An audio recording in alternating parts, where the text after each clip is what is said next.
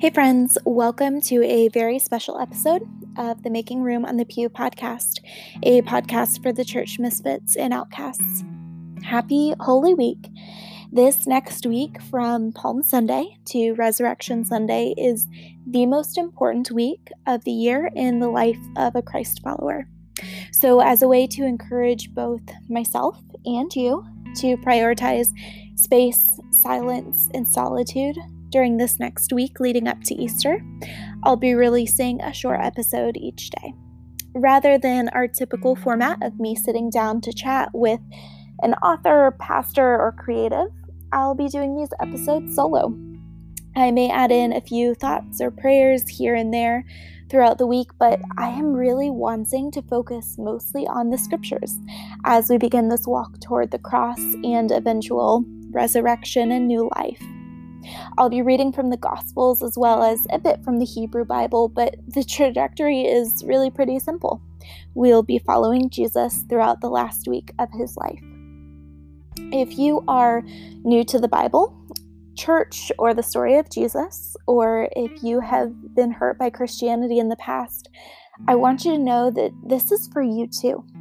It's my hope and prayer that I have removed any shame, guilt, or fear from this story, and that I am telling the absolute truth of the grace, love, and redemption Jesus preached. I've been thinking recently about why I still go to church, why I still read the Bible, why I still have hope. And this is why this story. I will never get over the story of Jesus. And to paraphrase my favorite author, Rachel Held Evans, this story of Jesus is still the one thing I am willing to be wrong about. Let's follow Jesus where he's leading.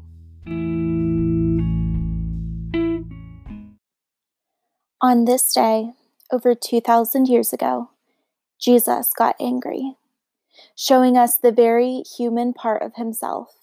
Jesus allowed his holy rage to spill out as he overturned tables and berated those who were using the temple in Jerusalem as nothing more than a place to do business rather than worship God. May we learn from Jesus when and how to show our anger, not out of human rage, but rooted in justice. This is what the Lord says Maintain justice and do what is right, for my salvation is close at hand, and my righteousness will soon be revealed. Blessed is the man who does this, the man who holds it fast, who keeps the Sabbath without desecrating it, and keeps his hand from doing any evil. Let no foreigner who has bound himself to the Lord say, The Lord will surely exclude me from his people. And let not any eunuch complain, I am only a dry tree. For this is what the Lord says to the eunuchs who keep my Sabbaths, who choose what pleases me and hold fast to my covenant. To them I will give within my temple and its walls a memorial and a name better than sons and daughters. I will give them an everlasting name that will not be cut off. And the foreigners who bind themselves to the Lord to serve him, to love the name of the Lord, and to worship him.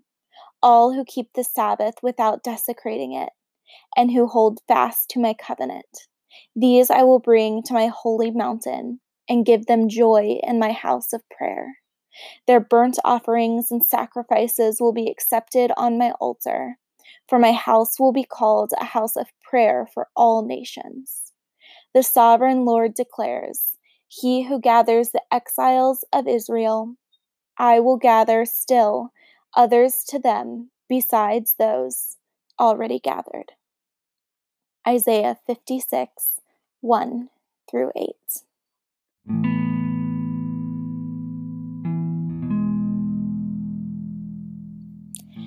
Jesus at the temple as according to the Gospel of Matthew.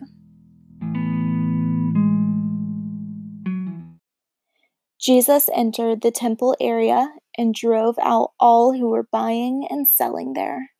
He overturned the tables of the money changers and the benches of those selling doves. It is written, he said to them, My house will be called a house of prayer, but you are making it a den of robbers. The blind and the lame came to him at the temple, and he healed them. But when the chief priests and the teachers of the law saw the wonderful things he did, and the children shouting in the temple area, Hosanna to the Son of David, they were indignant. Do you hear what these children are saying? They asked him. Yes, replied Jesus. Have you never read? From the lips of children and infants, you have ordained praise. And he left them and went out of the city to Bethany, where he spent the night. Matthew 21 12 through 17.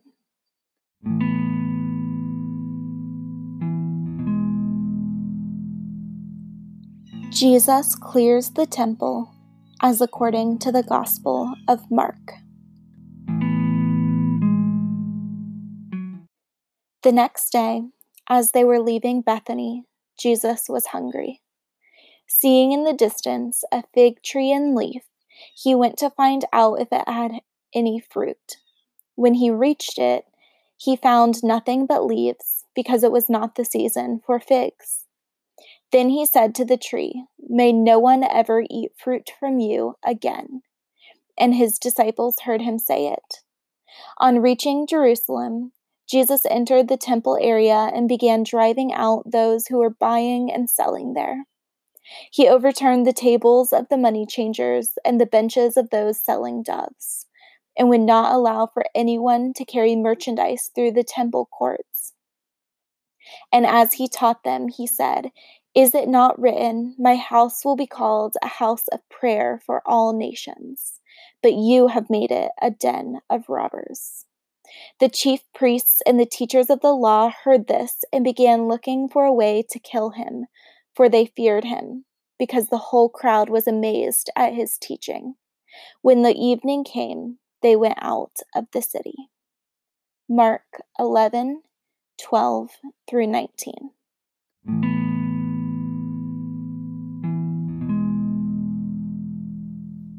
Jesus at the temple as according to the Gospel of Luke.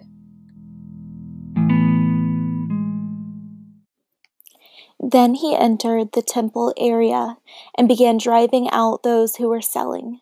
It is written, he said to them, My house will be a house of prayer, but you have made it a den of robbers. Every day he was teaching at the temple but the chief priests and the teachers of the law and the leaders among the people were trying to kill him. Yet they could not find any way to do it because all the people hung on his words. Luke 19 45 through 48.